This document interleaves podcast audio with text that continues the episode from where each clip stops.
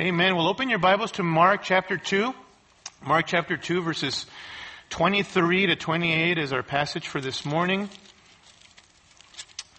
Mark chapter 2, verses 23 to 28. And the title of this morning's message is Jesus has the final word. Jesus has the final word.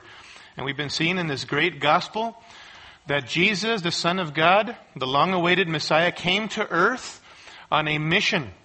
And that mission was to preach the gospel of the kingdom by which people who embrace Him as Lord and Savior can be saved from their sins, be forgiven of their sins, be rescued from the penalty of their sins. Jesus Christ came preaching the good news of a kingdom, a kingdom that He said was not of this world.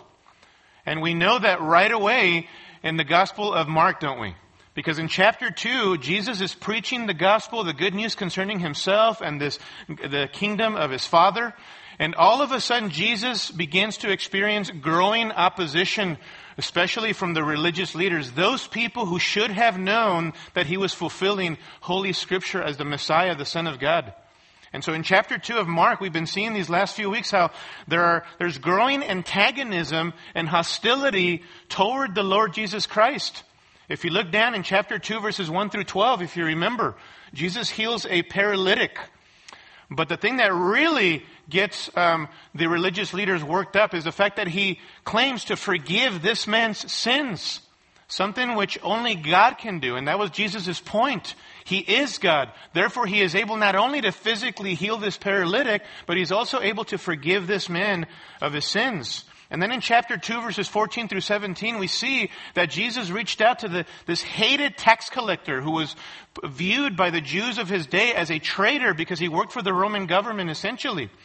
And Jesus calls this man Matthew to follow him, and Matthew comes to saving faith in Jesus Christ. And then to top it off, he throws this um, evangelistic party Matthew, the tax collector, does in his home, inviting all of his friends, these uh, all kinds of wicked sinners from the perspective of the Jews. And Jesus is amongst these individuals, and the religious leaders take offense at this. How could it be that this one who claims such things be amongst sinners in this way? And then if you look down in chapter 2 verses 18 through 22, there's this question about fasting. Jesus is still in Matthew's house. And what is Jesus and his disciples doing? They are feasting rather than fasting. And these religious leaders take offense. And so Jesus uses the opportunity or the question about fasting to expose the self-righteousness of these individuals and more importantly, the fact that the reason why these religious leaders could not feast instead of fast is because they didn't understand who was before them, the very Messiah, the Son of God the only hope for humanity. And then in chapter 2 in our text, verses 23 to 28, in chapter 3, verses 1 through 6, we have a fourth and fifth conf- conflicts or controversies. And these controversies now in these two passages are concerning the Sabbath, the Sabbath observance. And we're going to see next week in chapter 3, verses 1 through 6, that, that the controversy with Jesus and these um, religious leaders focuses on Jesus healing a man with a withered hand on the Sabbath. And we're going to see that together.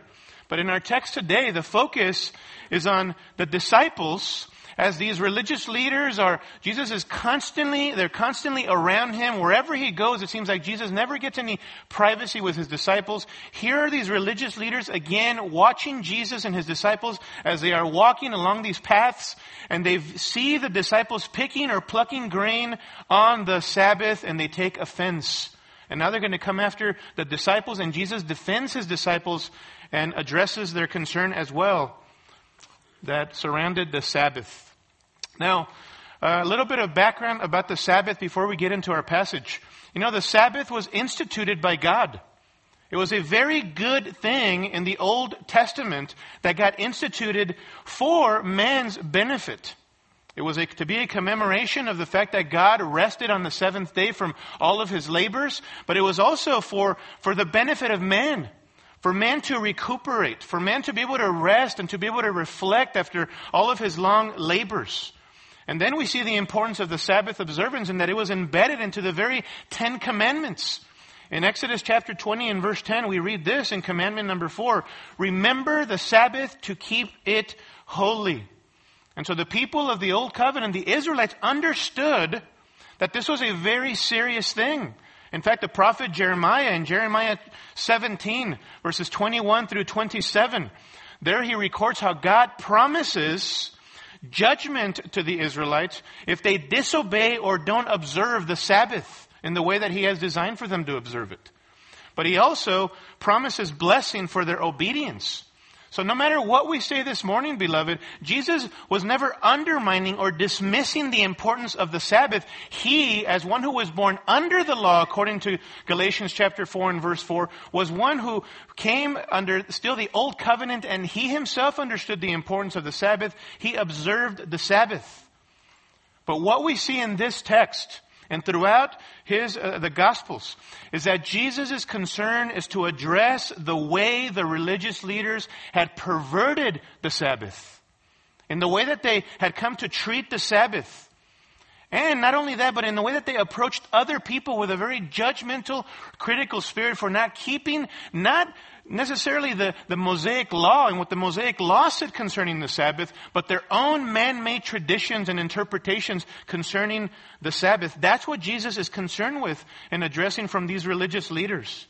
You see, by Jesus' day, in an effort to guard the Sabbath and the whole law for that matter, the religious leaders had formed a hedge or a fence around the Sabbath as well. And eventually this was cataloged post AD 70, but at Jesus' day there was this oral tradition, this culture of, of, of legalism and self-righteousness, even concerning the Sabbath and, and multiple violations that these religious leaders had, be, had begun to, to put forward and to even judge the people in accordance with or accordance to man-made traditions and interpretations concerning the Sabbath, additional things beyond what God had, had prescribed. How perverted or twisted had um, this issue become, or things had become regarding the Sabbath in Jesus' day? Here are some of their man-made rules and regulations um, not to be done on the Sabbath. This is John MacArthur writing. Quote, you couldn't travel this is addressing the Sabbath. You couldn't travel more than 3,000 feet if you were traveling.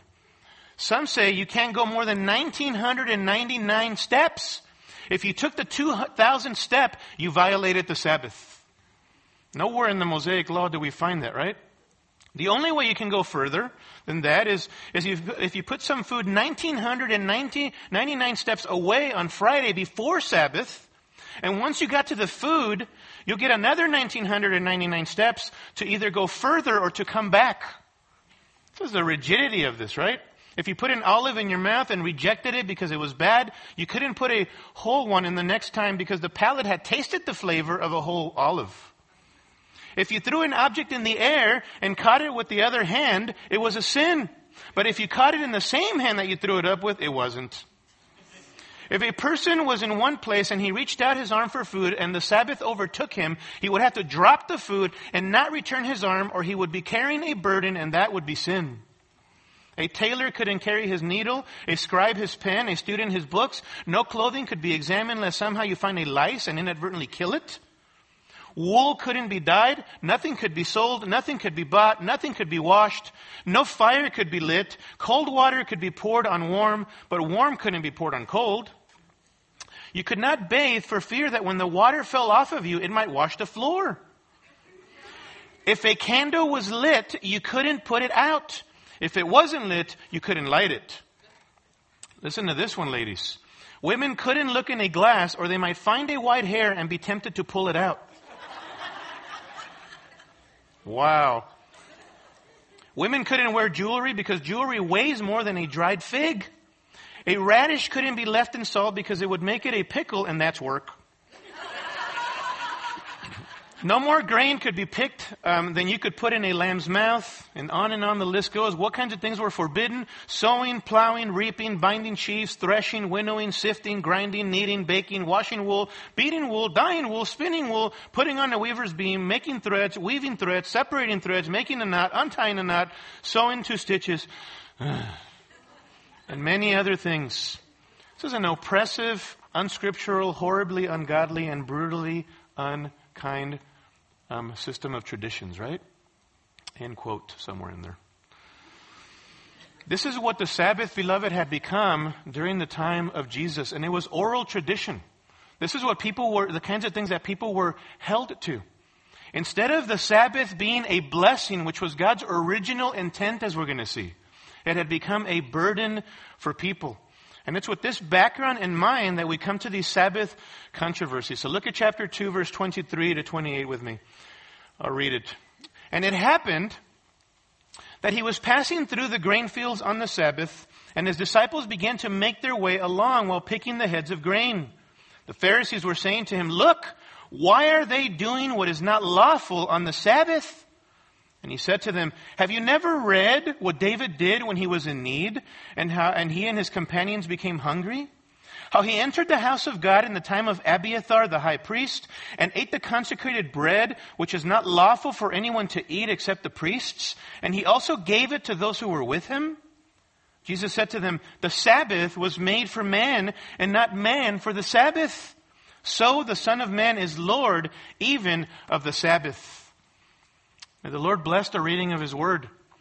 Beloved, as Jesus addresses the, this question of the Sabbath, what he's going to do again, as we've been looking and seeing from our Lord, is that like a master surgeon, again he's going to expose the hearts and the unbelief of these religious leaders, isn't he? And as we look at this passage, I think the Lord teaches us three principles for how you and I can avoid self-righteousness and a joyless Christian life and instead genuinely love Him and love one another. We want to look at these three principles that you and I must be committed to living by these principles because our natural bent, beloved, is to, is to be legalistic, to be self-righteous, and oftentimes that even toward others, and in the process we miss living the Christian life with, with joy and loving the Lord and loving our brethren, which was ultimately the intent of the whole law and the prophets, right?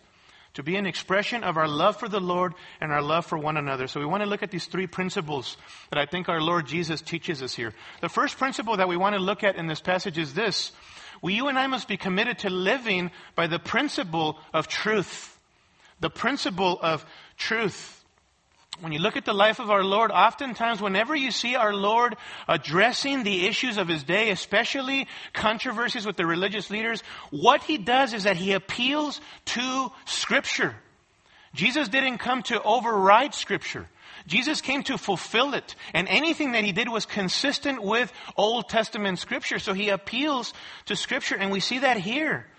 Here are the Pharisees walking and watching Jesus' disciples in these open fields, and the disciples have a need. They become hungry, they're famished, and they begin to pick some grain from someone else's property. But the tradition of the Pharisees and the scribes of the Pharisees basically stated that plucking or picking grain was considered work and thus a violation of the Sabbath. And in fact, if you look at their question in verse 24, um, the Pharisees were saying to Jesus, look, why are they doing what is not lawful on the Sabbath? The religious leaders aren't asking Jesus here because they're such teachable, humble guys, right? And they want to hear from our Lord truly a genuine answer because they really want the, the truth. They're asking a question that is framed as already a judgment or having drawn a conclusion against Jesus and his disciples. How could you let your disciples do that? That's how the question is framed in a judgmental way.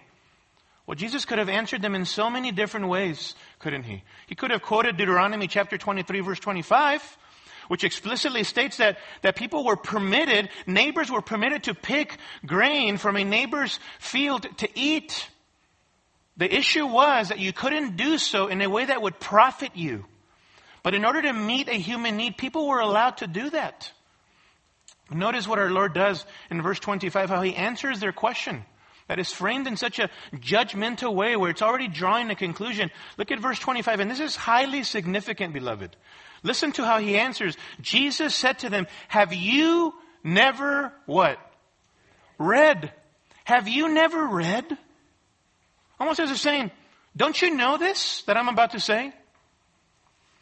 And if you go with me to Matthew chapter 12, you need to keep your finger in Matthew 12, which is the parallel account uh, to this particular passage, verses 1 through 7, or 1 through 8. Keep your finger there because we're going to keep referencing back to that particular passage. But if you go there, notice what he says in Matthew chapter 12, verse 3. He says, Have you not read what David did when he became hungry? And then in Matthew chapter 12 and verse 5, or have you not read in the law? Jesus answers their question by appealing to them on the basis of Holy Scripture. But beloved, here was their problem. And here's the problem with much legalism and self-righteousness and many rules and regulations that we can set forward for ourselves and for others, that they go beyond what stands written, don't they? And this is what Jesus wants to address. That even though these guys gave lip service to their adherence to the Word of God and presented themselves as the, as the watchdogs of Scripture, of strict obedience, they themselves, as Jesus often told them, disregarded the law by elevating their man-made traditions above God's Word. And even misinterpreted it for their own means to achieve their own ends. They had built such a hedge of so much non-biblical man-made rules and interpretations and additions to God's beautiful law that was meant to be a blessing and a reflection of, of our obedience to, unto His glory. They had built such a hedge and a, fence to the point that true, the truth had been hidden from people. Wasn't this the issue with the Protestant Reformation, by the way? It wasn't that the, tr- that the truth disappeared during the Dark Ages, right? The truth never disappeared. It was that it was, it was hidden under the rubric of Roman Catholic tradition and interpretation. And that's why the reformers, our brothers and sisters in Christ who, who weren't perfect, but God used them in a critical time in history to put the Bible back into the hands of the common folk so that they could see the truth for themselves, right? That's what Jesus sought to do even in his day. He wanted to elucidate the truth, what the truth was, and its right interpretation for people to live by so that it would be a blessing to them and they would give God glory. You know, Jesus constantly confronts the disregard of God's word for God's word of these religious leaders. Over and over again, we saw this last week in the Sermon on the Mount, how they elevated tradition above Holy Scripture, how their obedience was superficial and heartless. These individuals, beloved, were more characterized by religious formalism, by going through the, the external motions than anything else. And I told you last week, that is a danger for us, especially as Christians living in America where we are not persecuted like some of our brethren in other countries, where we are not threatened to be put in jail because of our Christianity, where oftentimes in practice there isn't a dark line drawn in the sand for us to, for us to really, really stand out as Christians who are denying ourselves, taking up our cross and following after Christ. It's a danger for us to live a comfortable Christianity a Christianity that is all based upon our desire to be secure and, and, and not have any trouble in our lives. And certainly false preachers haven't helped that, right? And so I ask you again this morning as I did last week. Are you genuinely from the heart worshiping God in spirit and in truth? Or are you resorting, beloved, to religious formalism? Where you sing songs that you, whose words you don't think about? Where you paint a picture of yourself externally as an obedient, upstanding person, but really you don't have a heart for God. You're not devoted to the Lord. Where your service has become drudgerous and a burden rather than devotion to the Lord. Think about that. Because Jesus said to the church at Laodicea, as we said last week in Revelation 3, to the lukewarm church who was complacent, lethargic, passive, you are neither hot nor cold. You are lukewarm. I will spit you out of my mouth. That's what the Lord Jesus thinks about religious formalism. Us pretending to be somebody that we're not on the outside and yet we don't have a heart for Him. Our obedience needs to be a loving obedience, right? A grateful obedience out of a response to His grace, His unmerited favor and kindness shown toward us in Jesus Christ. Oh, beloved, it's a terrible thing that people can do the right things externally and deceive themselves into thinking that they are okay, but God, who looks at the heart of each and every one of us, is not pleased by religious formalism devoid of heart for Him. He is not. And so much of Jesus' preaching, he preached so much against legalism and self-righteousness and external formalism like that. So these people honors me with their lips, Isaiah said, but their hearts are far from me, right? Outward conformity with no heart, beloved, changes no one. God is after transformation, right? Transformation from the heart. Remember Paul? Paul in Philippians 3, who could boast in his credentials. He said, I had all kinds of credentials according to, to the elite Phariseeism of my day. I had all kinds of badges of honor. I could boast in my works. According to man's eyes, anybody could say, look at me and say, boy, that guy is righteous. But remember what Paul says in Philippians 3? Whatever things were gained to me, those things I have counted as loss for the sake of Christ. They are nothing. They're rubbish. He even calls them human excrement. That's how he viewed his good deeds according to Phariseeism, the strictest Phariseeism. He says, now it's all about Christ. I want to be found in him and he in me. It's a righteousness, not a righteousness of my own, but I needed an alien righteousness outside of myself. The righteousness of Christ, which is imputed, reckoned to my account, he says. That is what I boast in now. So that in another place he said, May I boast in nothing else but except in the cross of Christ. That's what Paul came to realize upon his salvation. See, this externalistic self-righteousness that Paul had before his conversion was so typical of the religious leaders of Jesus' day, who were so focused on their rules and their erroneous interpretations and their traditions that they disvalidated, beloved, the Word of God. And they fooled themselves into thinking that they had the truth, and instead that they had turned their backs on God's word. Let me ask you a question this morning. What about you and I? As you look at your life, do you live by the truth of the Word of God? Truly. What drives or motivates the personal decisions that you make? What drives your family decisions? The way that you live life in your home? What drives the way that you function amongst God's people in the church? How do you function even in the world around us? What shapes or tempers your priorities that you live out, that you set for yourself? Can I ask you today, are you most concerned with what the Bible says, which is what God says, right? which is what is reality. That is what the truth means. That in His Word we find the truth, what is truly real and meaningful. Do you live in accordance with what the Word of God says? Does God's Word inform, shape, beloved, and even corrects the way that you think and you live and the way that your family lives and the things that you prioritize as a family? Let's get down to the nitty gritty, right? If God's word is infallible and perfect, and not our traditions and our opinions, are we truly trusting in God that if we live in accordance with His revealed word, with His truth, that truly this will glorify Him and we will receive His blessing? Do we really believe that? Do we really believe that? Some of us are living this out. And even when you fail, you are so quick to, Lord, give me, grant me the grace, Lord, to live in the way that you, you want me to live in accordance with the truth of your word. Others of you, not so much. See, it ultimately doesn't matter what you and I think. It ultimately doesn't matter what your opinions are. It ultimately doesn't matter what your experiences have been on this earth. It ultimately doesn't matter how you've been raised.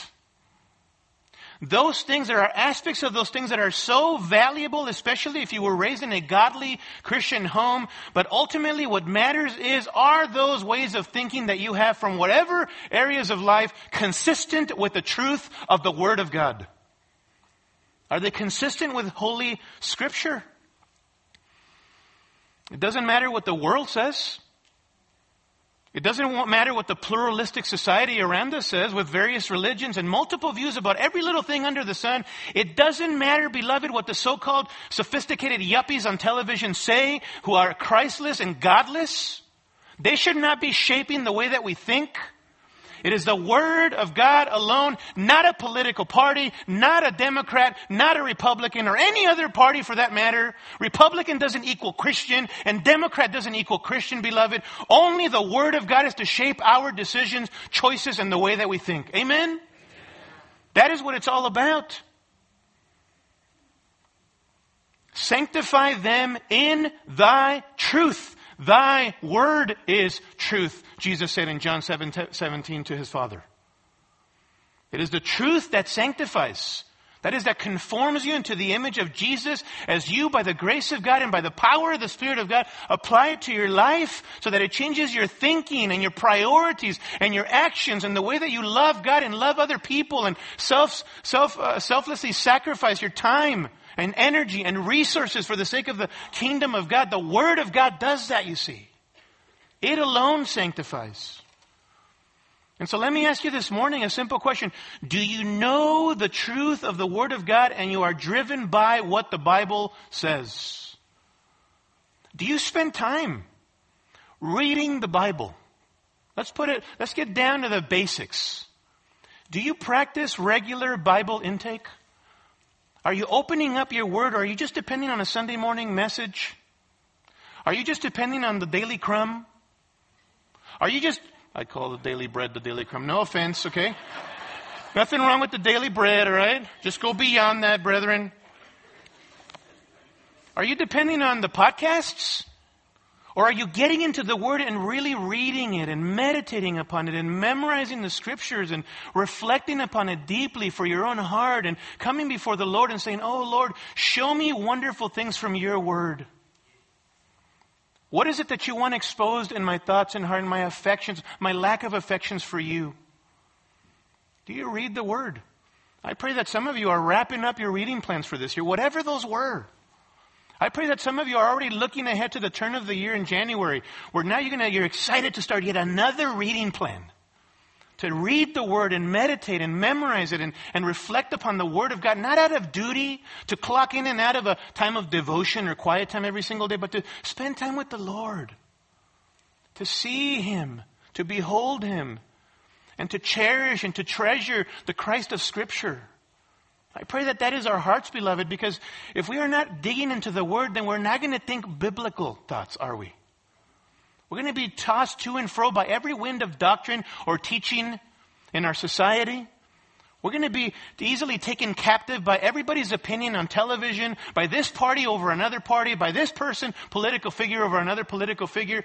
Don't be naive. Get into the Word of God. It's the wisdom of God, isn't it?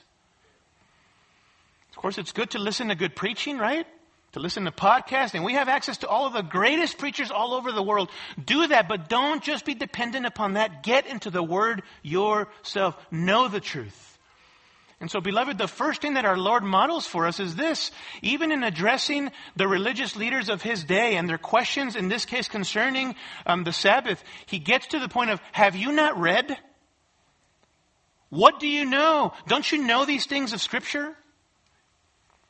Is it biblical, in other words? Is what you are pushing upon my disciples biblical? Let's get into that. Now, listen. The first principle we must live by is the principle of truth. The second one is this the principle of love. The principle of love. And pay attention to this, because I think what comes next is key here. These religious leaders believed truly that they had the truth. They really did. They had chapter and verse for everything, possibly. The scribes, the, who, were the, who were the intellectuals, the, the academics, so to speak. The scribes of the Pharisees were the scholars. They had chapter and verse for you for everything. In this case, hey, commandment number four, Exodus chapter 20, verse 10, right? Keep the Sabbath day holy. And we're going to render punishment upon anybody who doesn't. They knew chapter and verse. The problem, however, ran much deeper, beloved, because in their fixation on their traditions regarding the Sabbath, not only did they elevate their tradition above Scripture, but listen to this, they missed the ultimate meaning and intent of the law, including the Sabbath. That's a whole different level of deception right there. They missed the intent of the Sabbath, that it was to be an expression of God's love.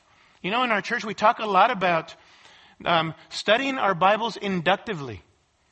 To look, uh, and studying our Bibles in such a way where we are not reading into the text, meaning into the text, but allowing the, the Word of God to, to, um, to, to expose what's already there, to draw out the truth from what's already there, right?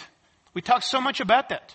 And so in the inductive study method that we very regularly practice here in our church, which I think is a great way to approach all literature, especially the Word of God. We talk about observation, we talk about interpretation, and we talk about application.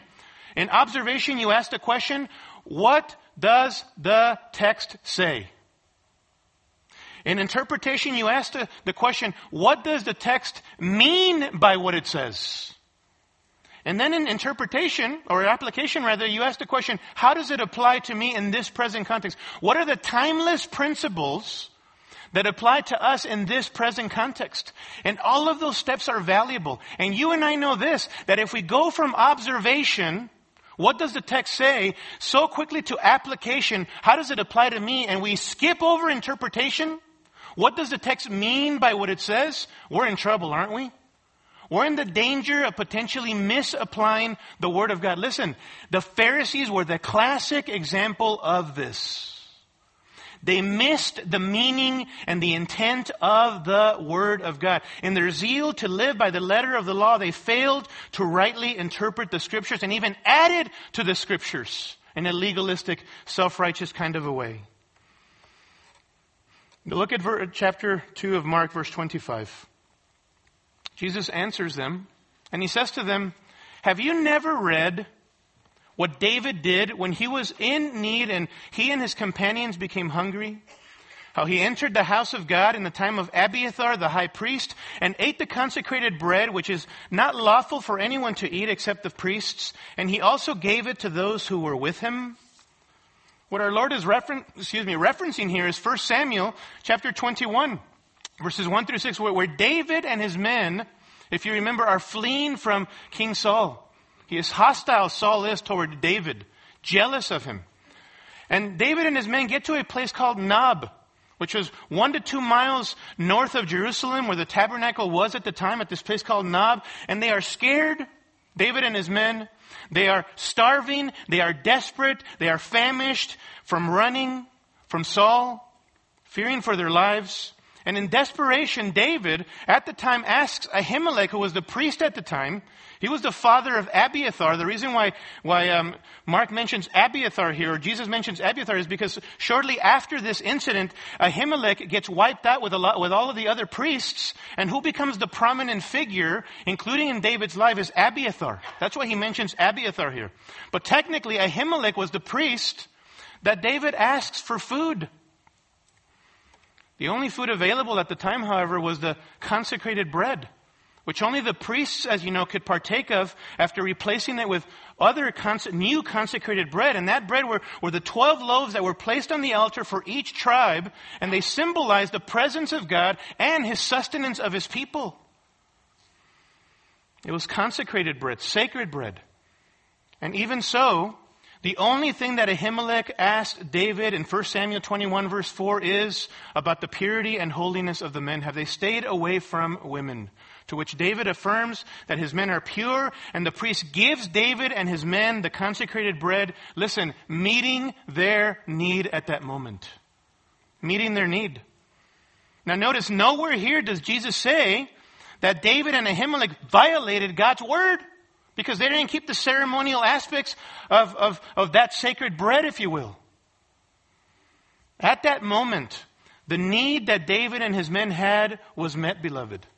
And how ironic would it have been if that bread of the presence, which was a symbol of God's provision, would have been withheld from his very people who were in desperate need of God's provision at that moment, huh? And so they are provided for. See, more important than the ritualistic or ceremonial aspects of the Sabbath are people, right? People. And Jesus is going to make the point that the Sabbath was made for man, not man for the Sabbath.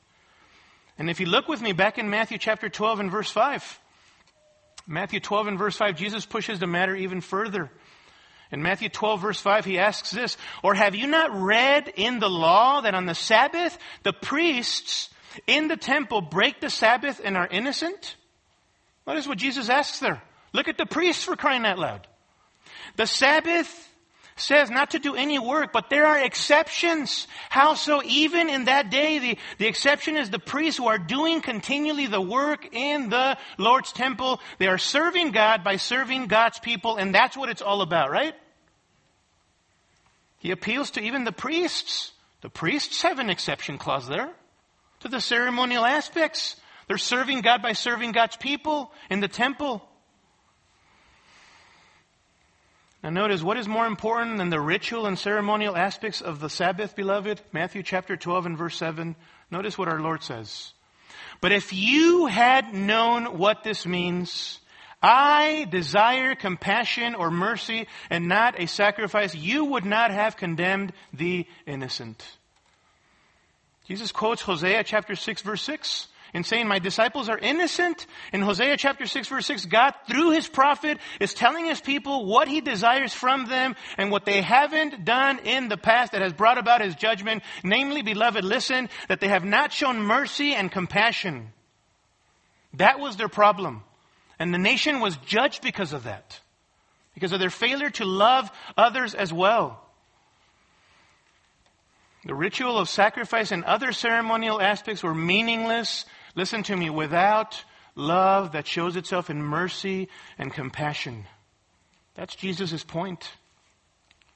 You remember in Matthew chapter 22 verse 34, where the Pharisees and the Sadducees come together, they hate each other's guts. Whenever it comes to attacking Jesus, eventually things escalate to the point where even these guys who hate each other, the Sadducees and the Pharisees, they come together and they ask Jesus a question to test him in Matthew 22, 36, and they ask him this, Teacher, which is the great commandment in the law? And he said to him, You shall love the Lord your God with all your heart and with all your soul and with all your mind. This is the great and foremost commandment. The second is like it. You shall love your neighbor as yourself. And then Jesus says this, on these two commandments depend the whole law and the prophets. Jesus was not saying that you shouldn't obey the whole law. He's saying, let me sum it all, all for you. All of these laws are ultimately an expression of love for God and love for one another, for your neighbor. That's how he summarized everything and the intent of the law. It was the principle of love, beloved that was to motivate and shape and inform all of their obedience, and it is the same thing for us. Listen, when our rules and our rituals and our routines, listen to me, even if well intended or may have biblical warrant, become hindrances to our doing good for others in a way that pleases the Lord, something is seriously wrong with our rules and our rituals and our routines. They're not infallible. They're not. Even if they have some biblical warrant. There might be those areas of your life where you have principles that you live by and they're preferences and they're good.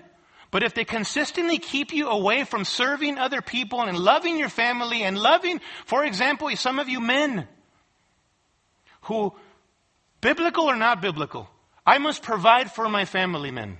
Biblical or non biblical? Biblical. Good priority or bad priority? Great priority. Could you flesh out that priority of providing for your family in a sinful, detrimental way to your family? Absolutely. When now all of a sudden that becomes your idol, and you're away from your family and you don't spiritually shepherd your family, your wife and your kids because you're so consumed with success and money and the accumulation of riches on this earth, all of a sudden a biblical priority now becomes a sinful thing because you have set yourself above God's word. You see. Young moms with little babies or toddlers biblical or not biblical priority, your husband should be in some way, shape, or form with particular wisdom uh, uh, implemented in how what this looks like. Should your husband and your family be involved in the church serving God's people? Good priority or bad priority? Good priority. Would God bring babies to our lives that would hinder us from serving God's people in the church? Would He do that? He doesn't do that. Now, it may mean that for a time or a season of life, ministry looks very different for you. And you need to use wisdom and the godly input of older godly saints in your life to determine what that looks like. But should you be perennially, continually not serving the Lord as a family together because all of a sudden now you have babies and toddlers? See how a good biblical thing can become a sinful self-justification for us? Again, it takes a lot of wisdom, doesn't it? It isn't such a clear cut, do this and don't do this, and this is sinful and this isn't sinful. So there are some things that are wisdom issues in our life. And we need the Word of God and older godly people investing into us. My point, beloved, is this, is that in those areas and many other areas, even things that have a biblical warrant can become a, a, an opportunity for us to justify sin or a lack of service or a lack of having compassion and practicing mercy and sacrifice for other people. And we have to be careful with that. We have to be careful with that.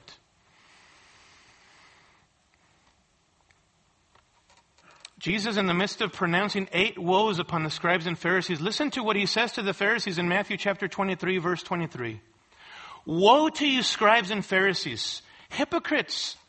For you tithe mint and dill and cumin and have neglected, ready for this, the weightier provisions of the law justice and mercy and faithfulness. But these are the things you should have done without neglecting the others. Jesus would never ever say, don't obey the Mosaic law. He lived under the old covenant. He was all about fulfilling every aspect, jot or tittle of the law. He's not saying don't obey the law. What he's saying is that their obedience should flow out of a heart of love, showing itself in the weightier things of justice, mercy, and faithfulness.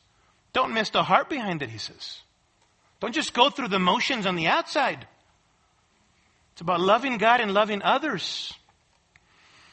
See, our Lord gave the Israelites precious ceremonies, precious rituals, even symbols and signs that were meaningful and sacred, but He despised outward religious formalism devoid of a heart of love. That's what He despised. Listen to the prophet Micah, chapter 6 and verse 6. With what shall I come to the Lord and bow myself before the God on high? Shall I come to him with burnt offerings? Sacrifices were required. Should I come to him with those? With yearling calves? Does the Lord take delight in thousands of rams, in 10,000 rivers of oil? What is God pleased with? All of these external things? They were things that God required of them. Shall I present my firstborn for my rebellious acts? The fruit of my body for the sin of my soul? No. Micah 6 verse 8 says this, He has told you, O man, what is good. And what does the Lord require of you but to do justice, to love kindness, and to walk humbly with your God? Beloved, the Lord has never just wanted our external service or rituals. What He wants above anything is a heart that is broken before Him, reverent, heart of humility, kindness, and love for others whereby we give ourselves for the benefit of other people, meeting other people's needs. That's what the Lord desires from us. Not external ritual or formalism. Not just coming to church and not really being devoted to the people who comprise the church. Not just coming to events and then being isolated on your own, but reaching out with tender care for other people, seeing how you could be of service to other people. That's what pleases the Lord, that you would put that, um, your love for Him that you claim into action and self-sacrifice for other people. Whatever that looks like. That might just mean you take somebody out for a cup of coffee during the week to just show care for them. That might mean that as you hear a service need in the context of the church, that you set, get yourself out there and you say to a deacon or to Ruth or whoever, hey, I want to meet that need. That's what the Lord desires of us. If we say we love Him, if we say we profess to know Jesus Christ, we must walk according to His steps, right? What did He do for us? He gave everything for us. He humbled himself to the point of dying on the cross for sinners, bearing our sins on the cross taking upon the Father's wrath on our behalf for our sins, and then he rose from the dead on the third day, victoriously conquering sin and death, right? That is the measure of the love of Jesus and the self-sacrifice of Jesus, and that is exactly what he requires of every single follower, anybody who professes to know him. That is not just for the committed Christian, for those who are the elite Christians. There are no elite Christians, there are only sinners saved by grace, and all of us are called to follow the example of Jesus in self-sacrificial service. Every single one of us are. That is what he desires. Forget about this external stuff, just going through the motions. See, they had missed the intent of the Sabbath, and that's what he calls them out in verse 27 for. Jesus said to them, the Sabbath, piggybacking off of his scriptural reference to David and what happened during those days, he says, the Sabbath was made for man and not man for the Sabbath. Because ultimately, he says, the Sabbath was given by God for man's benefit. It was an act of mercy of our Heavenly Father. It was His provision for man's benefit that we would rest and have recuperation and recharging, and they had made it a burdensome thing the religious leaders had. That's what they had made it. And beloved, as Christians today, we need to be so careful not to fall into the trap of Phariseeism where we care so much more about the letter of the law rather than the true intent and meaning behind the Word of God. Let me ask you this Are you driven by what God's Word says, first and foremost? And even in areas of wisdom or preference where God gives us liberty in how to the, in the outworking of certain principles of God's Word, in even those areas, do those areas consistently hinder you from loving service to others or from alienating yourselves from others or them from you? There are things that, frankly, beloved, may have some biblical warrant, but they consistently are things and priorities that we hold up as if God, thus saith the Lord, it shall look this way. And what do we end up doing? We alienate ourselves from other people and other people from us. And they keep us from serving the Lord out of a heart of love for Him. Listen, are you consistently marked, beloved, by meeting needs of others? By benefiting other people, even if they're different than you? Listen, it's not just sin to commit wrong or do evil toward others. Ready for this? It's also sin to withhold good or compassion or mercy or service from other people. We need to confess both sins of commission and sins of omission. That's how desperately sick we are, aren't we? That's why we need a Savior. Because our sin is great, not just sins of commission, but sins of omission where we don't obey the Lord by proactively loving one another as God has intended for us to love one another. And we talk about our busyness and our schedules and this priority and that priority and all, all for years and years of our lives. All we do is make, make excuses for why we don't love God by serving His people, whom we claim to be a part of. Sometimes in our commitment to our rules, our preferences, our busyness, we can withhold what is good and beneficial for other people. And God is not pleased by that, beloved. You know, and we'll end here and we'll look at the last point next week. You know, I'll give you some examples of how what this could look like. Um, oftentimes, rules, routines, and preferences can get in the way of even if they have biblical warrant, they can get in the way of us loving other people. Um, I remember heading to a kids' piano concert one time. When my kids were, were younger, they used to have these uh, recitals, rather. And I remember that we were very early. I, if you know me, I'm a stickler for, for timeliness. Like, I want to be on time. I mean, a half hour early is on time for me, right? That's who you're talking about right now. So this is very humbling for me to admit right now, right? But we're heading to this recital. And we had to stop and get gas, and then we got some uh, fast food for the kids from McDonald's. And as we're getting ready to go onto the on ramp of the freeway, there, there's this poor guy, homeless guy, who was actually sitting on the side. And you know how you use wisdom in those times because not everybody who claims to be homeless is always homeless, right? Sometimes you're enabling them with what you give. Well, this guy was not in that situation. He legitimately had a need.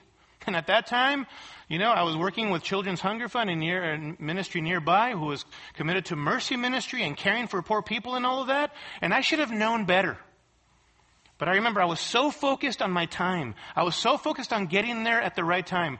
And then my wife says, honey, do you think that we ought to give that guy a meal?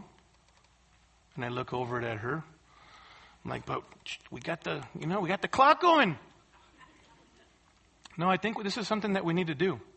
Long story short, we ended up giving, providing that guy with food. We ended up getting to the place even just, just on time, and they didn't even start on time. It was like a half of an hour that they started the recital. But at that moment, what was more important for me as a person? It was my time rules, right? Oftentimes in our lives, beloved, and you can think of other examples, we are so focused on those rules that we have that are very self-imposed and they're things that are good and profitable, but in the process, God might send you a divine appointment of somebody that you need to care for, somebody that you need to show compassion and mercy. And at that moment, what trumps? The opportunity that God has given you to be compassionate and merciful or your time restrictions that you have? You know, some of us who have little kids, over the years, one of the things that wise older people have told me as a dad is hey, sometimes the best times are right before they go to bed when they start opening up their hearts to you. Those are teachable moments that you need to be sensitive. Well, campus is a stickler for time. So over the years, guess what? Our, the bedtime for our kids was 8 p.m., and as they got bigger, 9 p.m., and now it's about 10 p.m., right? Different time frames. But over the years, beloved, there have been those moments where I could have either focused as a dad on moments where my children were, teach- were teachable and, and, and they were soft and tender to talking about the real issues of life and things that were going in their hearts, or I could be focused on, no, 8 p.m., it's bedtime, right? How many of us have done this as parents? And certainly, I know that some kids can take advantage of that, right? Kids, youth, you know you've done this. I did it. Oh, I have something on my heart because it's bedtime, right? That's where we as parents have to use wisdom, of course. But my point is this oftentimes we miss the opportunity in moments like that to meet the needs of somebody else, including our kids in this, in this instance, because we are so fixated on they need to go to bed at this time, it's about my rules, and they're going against my authority if, I don't, if they don't go to bed at this time. Or we start questioning the motivations of our kids or other brethren, perhaps, instead of just meeting the need, showing compassion and showing mercy. You know, there was a family at our former church who was a young family. They were in their early 30s at the time that we knew them. And they had their routines. They were very structured family. On Sundays, they would go to the service, and afterward, they loved to go out, go, go lunch uh, uh, to their house, or maybe they go out to a fast food place, and they would have a lunch, and then they'd love to take naps, both the husband and wife and the kids. So that they had their routine. And then they would come back for the evening service. And that was good. But you know what stuck out to me about that family? Is that there were a handful of times when there was needs in the church, a person who was hurting in the church, and you know what they would do? They would bring that person along, and out went their routine, and they would just bring them along to care for them and show them mercy and compassion. I remember one guy who expressed at one time that he was totally addicted to pornography. And right after the service uh, outside, as we're uh, standing on the patio. And this family set aside their schedule and they took him out to sit down with him. They got a babysitter and they ministered to this guy, even in that addiction of pornography, because they wanted to show compassion and mercy to that guy. Oh, beloved, the Lord is so gracious and merciful to us that when we are, we are spiritually sensitive to the needs of our brethren, He's going to provide those opportunities, and it is at those moments that even if your rules and regulations and all of that may have some biblical warrant and they may be very useful and they're not sinful in and of themselves, at that moment, it is not about the ritual, it is not about your rules, it's about caring for the person who is there before you. Amen? I think that's what our Lord is talking to the religious leaders about here. This is what they had missed in their religiosity. This is what they had missed. You know, often people have asked me in the past, what are you trying to emphasize, you and the elders, to the church? And people talk about churches who are committed to the truth or they're committed to love. Right? And as elders, we've talked about this. What do we want to be? We want to be committed to the truth or we want to be committed to love? What do you guys think? Yes and yes. And isn't that what our Lord is saying here? Saying, live by the principle of the truth. What does the Word of God say? That's how you're going to live joyfully and in a way that honors Him. And live by the principle of love. What is best for your fellow brother and sister in Christ? And ceremonies and rituals, those secondary things, some of which might have biblical warrant, go out the window at that moment so that you can care and love your fellow brother and sister in Christ. Amen? We'll look at the third point next week. Brother Tim Bowen, come on up, brother. Father God, thank you so much for your holy word. I thank you, Father, for its clarity. I thank you for the masterful Lord and Savior that Jesus Christ, your Son, is, and how he, Lord, exposes hearts Father, expose our hearts today. Show us, Lord, where we are not committed to your truth. We have set certain traditions or rules, man made things that we've created above your word. And where, Lord, we don't practice even those things that might have some biblical warrant in a way where we are loving you and loving our, our fellow brothers and sisters in Christ. Father, do this amongst us, we pray in Jesus' name. Amen. Scripture quotations taken from the New American Standard Bible. Copyright by the Lockman Foundation.